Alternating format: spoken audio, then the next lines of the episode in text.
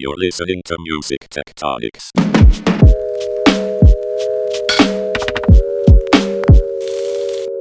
Welcome back to Music Tectonics, where we go beneath the surface of music and tech, where we watch YouTube videos, of TikTok videos, of Twitch streams, of Instagram reels, of Spotify Canvas videos made by automated video services for songs written by robots who have millions of followers on Triller, where we discover our favorite tracks on meditation apps while working out staring at smart mirrors that have augmented reality that make us look so muscular that lifting weights is easier than zoning out on yet another Zoom call. I'm your host, Dmitri Vietze. I'm also the founder and CEO of Rock Paper Scissors. We are a PR firm that specializes in music tech, and we are bringing you episodes of Music Tectonics about Music Tectonics, the conference. And I'm excited today because I've got with me Noah Becker, the CEO of AdRev. He's going to be at Music Tectonics. Noah, how's it going?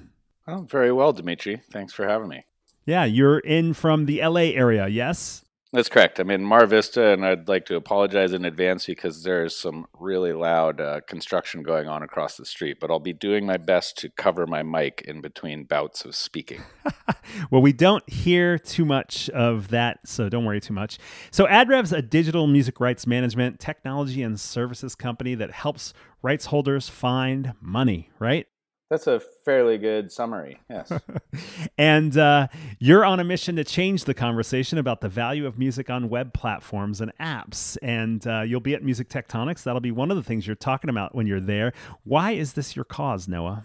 Well, it's one it's it's one of many causes, but I, I think probably the quickest anecdotal summary or theoretical anecdotal summary I could go through is uh, for example, you have an influencer on Instagram or TikTok, or pick your favorite platform where you love to consume social media influencer content.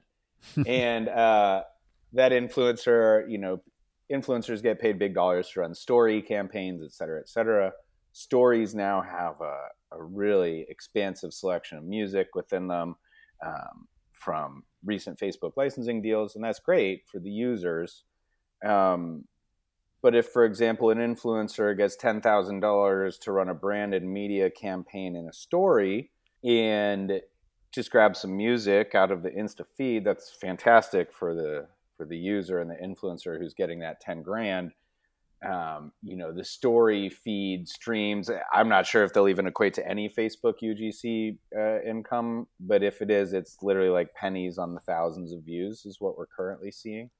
Wow. So in traditional media, you know, somebody who's doing a $10,000 commercial placement might pay anywhere from 10 to a couple hundred bucks to maybe much, much more, depending on what sort of music they wanted to use uh, to get a sync license to use in that branded media placement, right? So Just a little bit concerned that we're going to kind of denigrate the value of the sync licensing space, which is one of the last remaining bastions of hope for independent artists and composers to actually eke out a, a decent living wage. Um, and it's also just really lopsided in terms of the influencer uh, income that they see from the brand deal, doing a dance or uh, promoting a product to some fantastic music that fits the theme of the plug um, but the musician is getting zero dollars out of it. And again, hmm. you know, in traditional media, this would not be the case. So, and I know we're not in traditional media anymore, and I'm not. I don't want to sound like an old fogey saying, "Oh, rah rah rah." Yesterday it was like this, and we got to fix that. But we do need to temper the course and sort of remodulate uh, user expectations on platforms uh, of what they should and shouldn't be expecting to be able to do with music. And I know that the music that's available in most of these apps is quote unquote for non commercial uses. But you and I both know that that's just sort of a ridiculous fallacy that, that there's not a tremendous quantity of commercial uses happening with this, for the most part, free to use music uh, contained in some of these apps. So, what you're saying is kind of the message from a lot of these web platforms, social media platforms, and so forth, social video and so forth, is sort of like, oh, well, this is kind of like icing on the cake. This is fans making videos that need a little bit of sound uh, to go with it. But what you're saying is there's this whole other tier of commerce that's happening that is not technically connected to the way the music's getting licensed or used. Well, yeah, like I said, I I, th- I think uh, I'm not an attorney. First of all, I only play one on podcasts and email. occasionally. Hey, well, this is a podcast. Great. there you have it. Um, you know, as soon as there's some transactional revenue, something is no longer a personal use. Right. It, that's for me. That's But but my point my point Noah is that that that that transact there are transactions related to the music that happen within the platform and then there's transactions that are happening s- sort of outside. that's that's correct. Again, so my yeah. So we're just kind of we're overlapping points. Basically, I'm saying you know these are non-commercial uses. They're the music is being used quote unquote as intended. If you ask someone on the music licensing side of the platform, right? What Right. I'm saying is that it's being used in, as intended. It's also being abused as intended. I guess would be my point, right? Okay. All right. Yeah. And and that Instagram example you gave is one. Are there other examples of how this is uh, how this is occurring right now? Well, TikTok's another fantastic example. So there's just not a lot of actual music related transactional revenue happening on platform from TikTok music licensing deals. There's an insane quantity of revenue changing hands off platform in these branded deals. Again, where kids are doing dances or performances or acting things out and um, to music that is very on point for whatever the messaging is, et cetera, et cetera. Um, and five to six figure transactions for single posts. Gotcha. So it's not specific to any one platform. It's more the fact that if the platform does create this non commercial use of music, there's this parallel universe where these other layers of commerce are happening that kind of are not getting, kind of not really addressing the, the, They're, the they're use of the not music. being license. addressed from a copyright perspective and from a copyright valuation perspective. So, and again, this is just sort of the way of the world. But I was just on a copyright office panel. Um, was it last week? And I was speaking on. Uh, there's a part of Copyright Act 512 DMCA um, that has language related to the potential for standard technical measures to to have an impact in the in the DMCA to help enforce the takedown and notice notice and takedown, etc. You know, one thing I kept arguing over and over, and I'm I'll argue this until the cows come home. It's it's that the user groups that are using the music, um, those that I just described, I, I I don't think that they're abusing music wittingly. You know, I don't think that an influencer is thinking to themselves, "Oh, I'm gonna use this music and make ten grand, and I'm gonna stick it to the musician who made the music." That thought doesn't even enter their mind, you know, and, Mhm. and that's okay. It doesn't need to. Um, but my my point is that that, that is a synchronization use, okay, and and sync again is this bucket or sink of money that's a really good source of income still for the music industry and particularly for independent writers, composers, and artists. So we need to recalibrate user understanding. That is the first and foremost issue currently in the music and media marketplace. If we're going to keep licensing to these platforms, keep cutting, you know, multi you know, multi hundred million dollar, a couple billion dollar deals with a single platform to sort of wash wash their hands of any guilt for copyright abuse for forever and all time.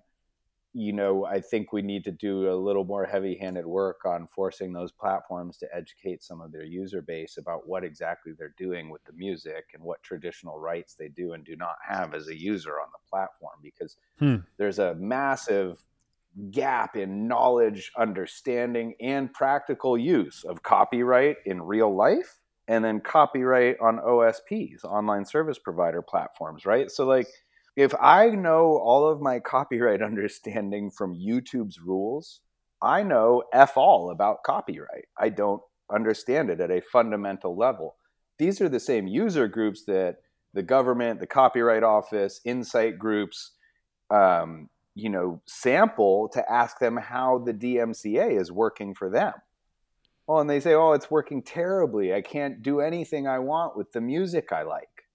It's and I'm sitting over here like banging my head into it all. Like you don't understand what you are allowed and not allowed to do with music in the first place. Why is anybody asking you? Hmm.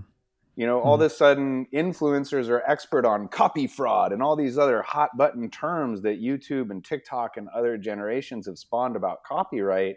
and I'm I'm back here. I support creators too. We've got a bunch of creator clients that work with us at AdRev. Many of them are also musicians who fundamentally understand these things Mm-hmm. and who will go and pay real money to get good music in their videos, et cetera, et cetera. So uh, I digress. Uh, But but the really the value of music is being firstly, you know, just sort of eviscerated by lack of understanding in the user group. Mm-hmm. It, it starts there, and the user group understanding comes from the platform's policies and rules. So if we started there, we might actually be able to course correct this thing. But if we don't, you know, my fear is that in 10, 15, 20 years, we don't have a whole lot of good independent music to listen to because nobody in their right mind's going to spend any time making it because there's not a dime to be had from the industry unless you're a mega superstar or a mega company that can benefit from these sort of single platform mass payout deals. You know, it's funny. My 11 year old son did a project the other day for school where he made a video about early explorers to America, not his choice topic, but one that was assigned to him. And as soon as he added music, the whole project came together. It was just, for me, it was such a reminder of just how music goes with everything. And we see that in all the types of platforms that you're talking about. We also see it in the explosion of music and sync over the last five plus years is it obvious to say that music goes with everything? I mean, what, just broadening out for a minute, we'll come back into the issue here, but what makes music so relevant to so many creative projects and platforms?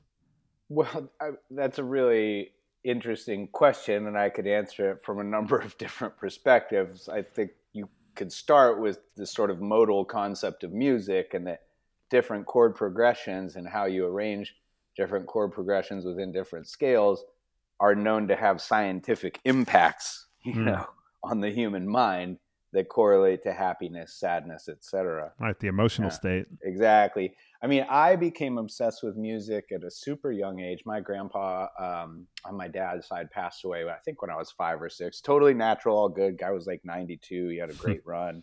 Yay. But I was super sad. It was my first loss. I was a child. And Mhm. um, we lived out on a kind of like rancher kind of house. Not rancher, actually, it was two story, but uh, old, like on a bunch of acreage out outside of town, con- country style stuff outside of a small town called Chico. And we had one of those funky uh, 70s intercoms in the house. and it had an AM FM radio built into the intercom Oh, too wow. in every room. They would just play out the intercom, the, you know, the crappy little intercom Speaker. three inch speaker there. But yeah, I went in there and I turned. I was really upset and kind of.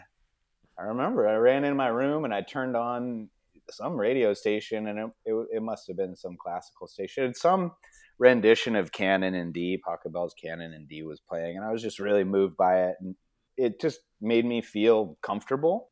And I never forgot that moment, and I just sort of became obsessed with the impact that music can have on myself personally, and then, course, by extension, other human beings.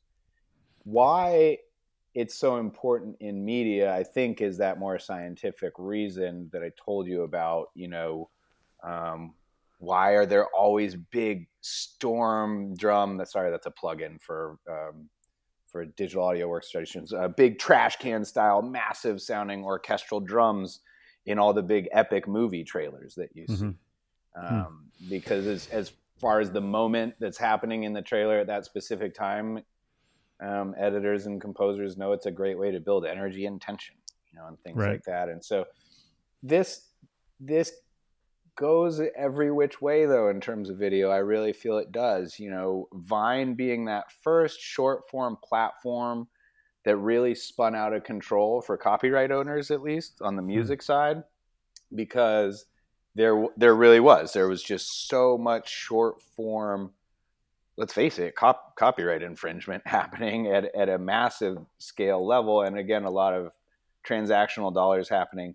But if you go back to the vines and if you go into the tiktoks currently you go into the reels on instagram you mute the music and you tell me what the heck is going on. Hmm. none of it's going to make any sense. The music is an absolute categorical imperative to the success of these videos, right? Yeah. The success I mean- of these viral moments. And we are giving it an on par value against this influencer of like one to 10,000 on average, Mhm. let's say. Mhm. You know, it just, I don't understand it. And I do, sorry, I do understand it. Education, education, education. Again, the kind of where it all begins. Yeah, I think I think that's what it is. I mean, the other thing about music that's interesting, especially as video editing and and montage and this whole idea of just turn on your camera and start shooting comes together, the songs pretty much unite the whole project. They have that emotional reaction that you're talking about, and then they also create this seamless piece while the video's jumping around, whether it's because somebody's hands moving or because they're making edits using in-app tools or or third-party tools or whatever. The audio gives it that like it ties it all together, right? And so the music has a strong role to play in this video-centric um, movement of creation. Oh man, I I got goosebumps and the hairs on my neck are standing up. I mean, when you particularly when you start to talk about long form video, movies, documentaries, um, the music is the creative glue. The it's the highway that the movie travels on. It's the it's the rails that the movie stays on. The, And in, in some ways, I like what you said about the science side of it because, in a way, the video itself is the literal translation of what you're seeing, what you're supposed to know about the story. But the music kind of operates on the emotional. It's it's telling the emotional storyline in a way that you're not necessarily seeing with your eyes. You actually have to hear it to feel it. Absolutely, absolutely, and it, you know, cut cut how how things are cut, and the music that's used have an absolutely massive impact on sort of the output emotion for the audience. Have you ever seen? There's a wonderful example of this. Uh, have you ever seen the Top Gun edit where um, Maverick and Iceman are like have a they have a, a like a, a lover's tension, if you will, as per this edit? Huh. It's No. I mean it's it's just hilarious because it's it takes all the really close cut scenes of them when they get up in each other's face, uh, but it edits it in such a way and adds more of a romantic uh, underscore to it that you're like, oh yeah, this must be a love story about these two fighter pilots. This is super cool, you know. And but it, we know it is Top Gun, right? So anyway, the point being, how you cut and how you edit and what music you choose can really do what you just said. They really do I start just- to bring the were- emotional significance to the Right. story. I just realized the perfect uh, explanation of what we're talking about as you were talking about the Top Gun thing, which is that kind of semi-silent version of Dancing in the Street with David Bowie and Mick Jagger. Have you seen that video? Yep. There's a bunch of yeah, Yeah. There's a lot of fantastic examples of this out I mean, where that's that's a music video, so that's a little bit different. That's kind of Yeah. cheating to make the point, but it does make Yep. the point. 100%. All right. So so what's happened in the last year or so? Going back to kind of your, I mean, you came out of the gate strong there, Noah. But what what's happened in the last year or so that's changed this conversation? That's kind of bringing what you're talking about up to the surface.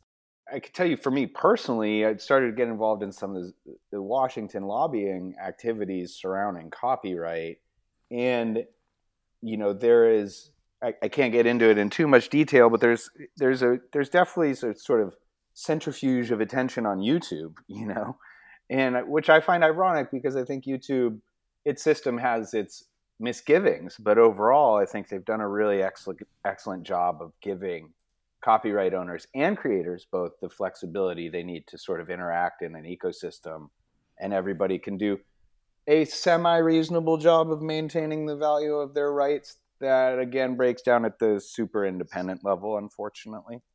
Um, but yeah getting getting in the washington circle and, and hearing a lot of the heat around youtube but feeling how i feel about the facebook licensing deal uh, that started what was it three or four years ago and they just got re-upped. And then I, i'm a composer producer writer a label proprietor a sometimes recording artist. I have a few different accounts. I have uh, old label with ingrooves and then uh, my new stuff's with dashgo so i see my little facebook ugc money trickling in and i'm also obviously an expert on youtube ugc revenue since that's uh, one of the really pillars that adrev hangs its hat on is admitting youtube and the Facebook money at current is like in the one one hundredth on the pro rata view amount.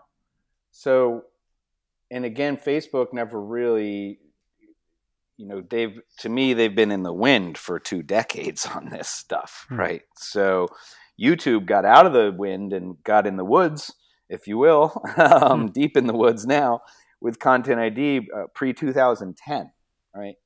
And um, that was based on the nature of the platform. It's a heavy duty, rich media platform, audio, visual, yada yada yada. But Facebook's no different. You know, they've been doing the same stuff for a really long time. Can't remember exactly when they launched Facebook Video, but as soon as they did, they should have been licensed.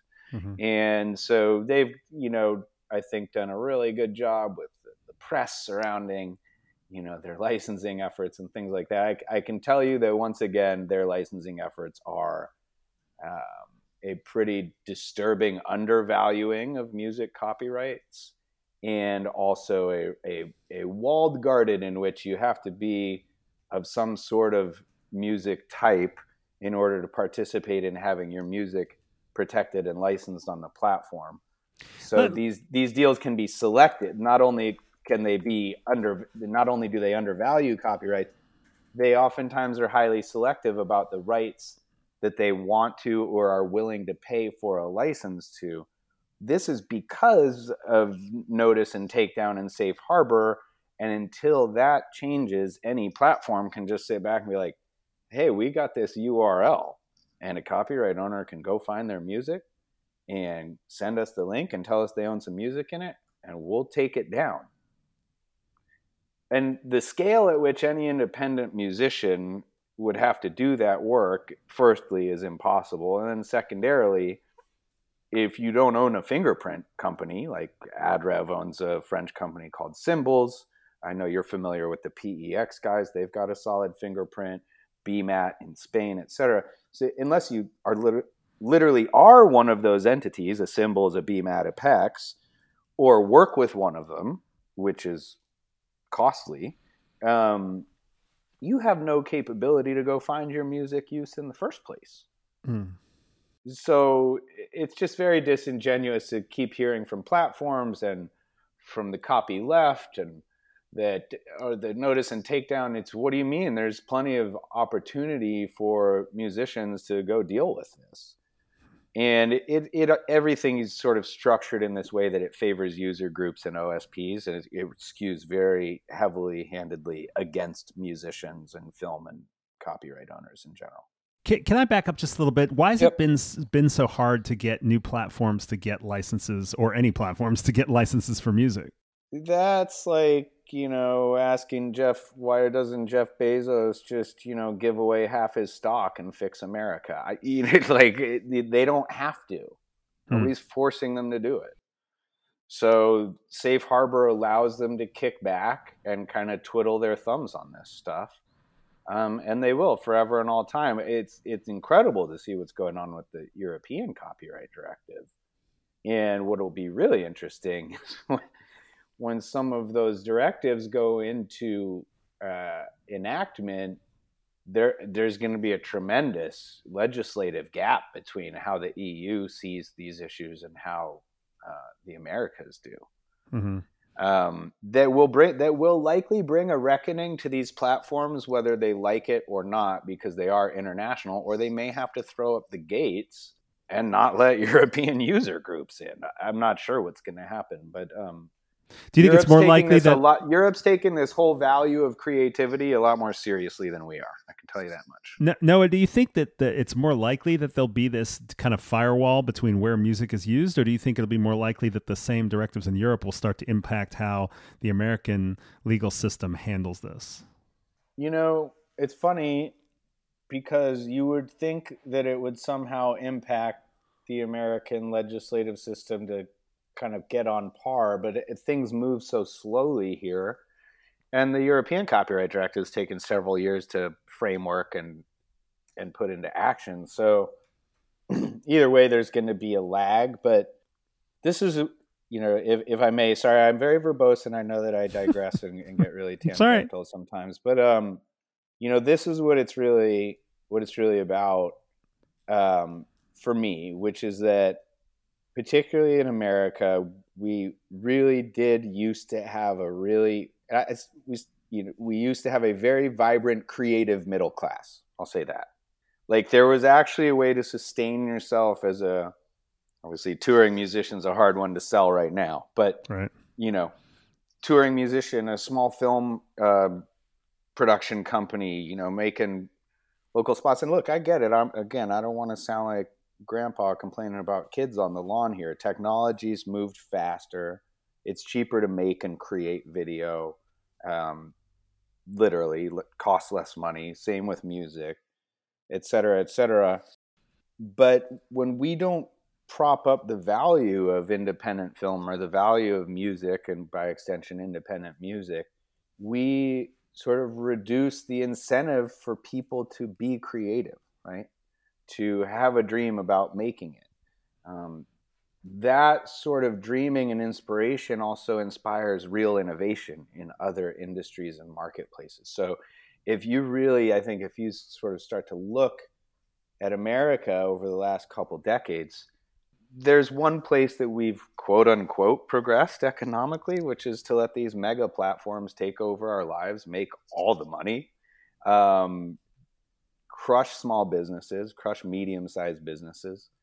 And, and I know this sounds like a big political wandering, but I am still talking about music because those platforms are the same ones that are devaluing music Google, Facebook, and Amazon over and over these platforms spend more money lobbying against copyright owners' rights and the value of copyright than they would if they just settled up and paid properly. Why? Because they don't have to pay properly, so they'd rather sit and fight their position and perspective so them and their shareholders can get more wealthy. So this is like a real to me a very very much this is a this is America issue, man. We we want awesome music. We want great creatives to come out of this country. Creative industries are some of our greatest exports. It's an almost $2 trillion marketplace. Um, it used to create a quarter to a half million jobs a year in the early 2000s before social video like, really exploded. Um, and before internet speeds got so fast that anybody could steal any digital media on the internet really easily. So these are all things that have happened right right before our eyes over the last 10 years. And meanwhile, the industry's busy celebrating Spotify streaming, bro. Oh, the money's so good. What the heck is going on everywhere else? Nobody seems to care. And everybody's taking their handout money and hitting their bonus targets left and right, and they think they're doing great work. They're doing great work for themselves. We are really abandoning true creativity in the marketplace uh, in favor of asset commoditization and dollar figures. And that will have a long term detritus impact in our music economy and industry because people will not want to create it anymore. So it's anyway. Well, let me let me ask you. So so um, what's you know as we talk about the kind of this this issue of licensing with platforms, what's your advice to publishers and label labels when those conversations are in in process? If you don't need the money, don't take the money. Keep hammering them until you get some sort of a settlement amount or licensing deal on the table that looks like it actually benefits not only you, but you and your artists or writers.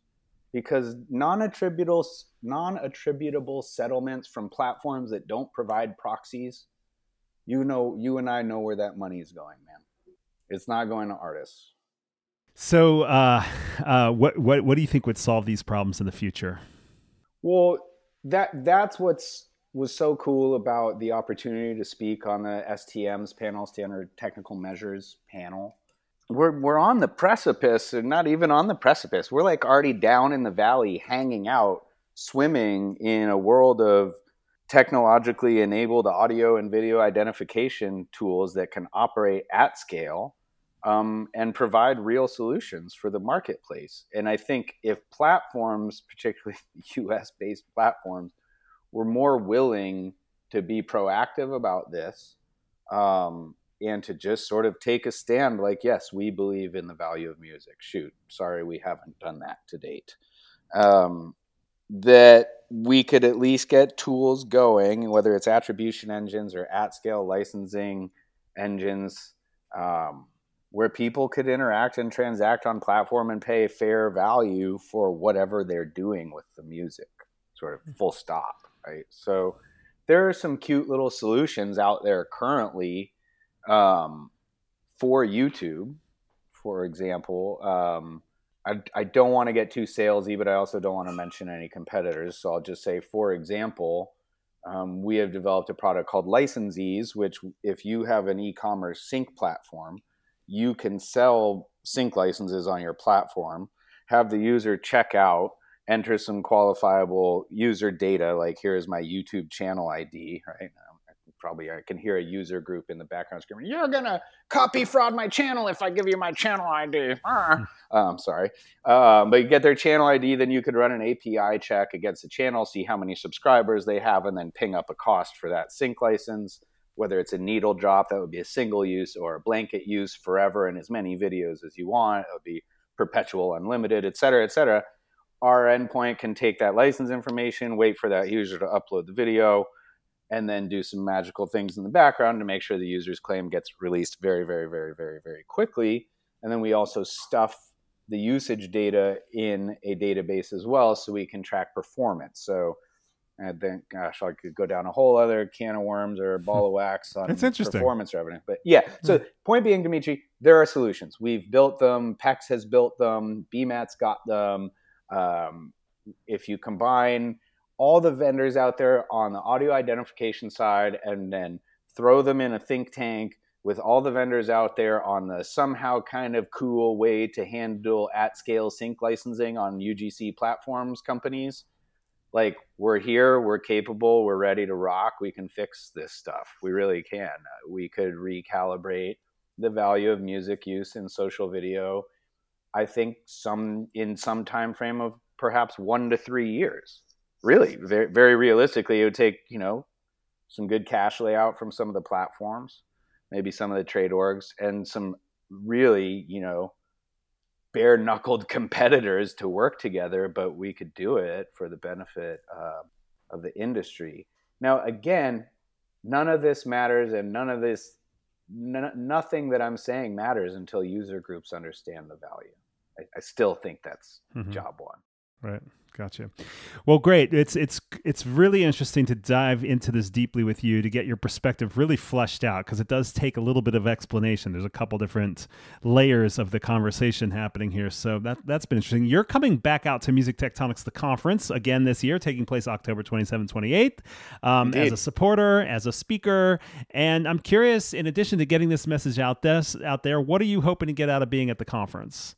Personally, for for my own volition, you know, try to find more allies uh, to work with um, on my DC related efforts. Mm-hmm. Obviously, meeting cool potential jo- joint venture partners or strategic partners or potential clients, um, but really just trying to participate and think at a high level about the future of music and music technology.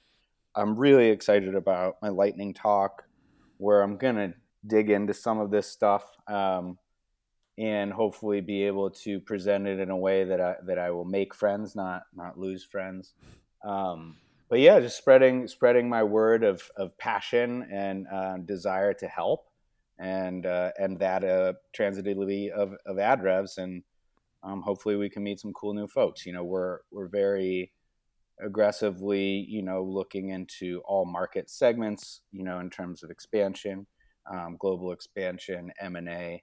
Um, new you know new product fits for our Simbals technology on the fingerprint and metadata management side and things like that and um, you know i think at, at a very base level hey you know it's a good excuse to connect with some industry friends that i haven't seen in a really long time and uh, hopefully make some new ones you know because yeah, awesome. who couldn't who couldn't use a little more actual virtual socializing instead of just virtual meeting after virtual meeting after virtual meeting so, yeah, well, I'm hey, really, I'm really excited. I'm I'm glad you mentioned that because we we're working hard to come up with some systems at the Tectonics conference uh, for this. You'll be able to do uh, a live video chat with anybody you see there. So you see if you can go to the kind of the attendees list on the right hand side of the screen. You'll be able oh, to cool. click on somebody, initiate a video chat. You can just say hello, whatever. Or if you're not sure who to talk to, we've got a networking section. You click on that. We'll randomly hook you up with somebody that's also networking at that time. It's kind of like chat roulette for for music tech innovators to to to connect. And so all of a sudden somebody will pop on the screen. It may be someone you know, it may be not. You get a few minutes, the timer runs out, you can connect or not, you can extend it or not, and then move on to the next person. So it has a little bit more serendipity, more that feel. And we're actually working to firm up for our opening party and our closing party an avatar based virtual space where we should have Oh, news of that'd that coming soon where you get to you know maybe change your clothes put on a hat Right. in the virtual world kind of like a, a minecraft or roblox type of experience walk around and, and actually see somebody and then do an audio chat with their avatar in real time. So um, we're almost ready to lock that in. So i'm glad you mentioned those those things you're looking for. Hey um, before we at, wrap up are there when you look at other emerging trends i mean we talked a deep dive about what you're talking about here but w- other emerging trends in music innovation what are some of the other things you're keeping an eye on? I always like to check in with our guests to see to share you know because we, we always learn about new stuff. I don't want to. I've got a pretty stacked deck of M and A targets right now. so you can't say yeah, so I don't want to get too much into it. I will just say that for me and my own volition and what I see as the future sort of sustainability of not only my org, but how you can continue to win, if you will. And it's not about winning or losing, it's about, you know, creating jobs and making a, a healthy existence for yourself. But the, the way that we can continue to grow and serve the community um, would be to find more and cons- constantly seeking out better ways to multiply revenue streams on existing assets. Mhm. I'll just say that. And, all right all right and um, and then I'll be happy to fill you in under friend DA privately because yeah, there's there's there's a there's a there's a plan in in in the headspace. But yeah, I think that uh, and I'm not. It's not like I'm some rocket scientist to say that you you need to be able to provide to your clients, to your artists, to your writers, different ways to find new sources of revenue for them.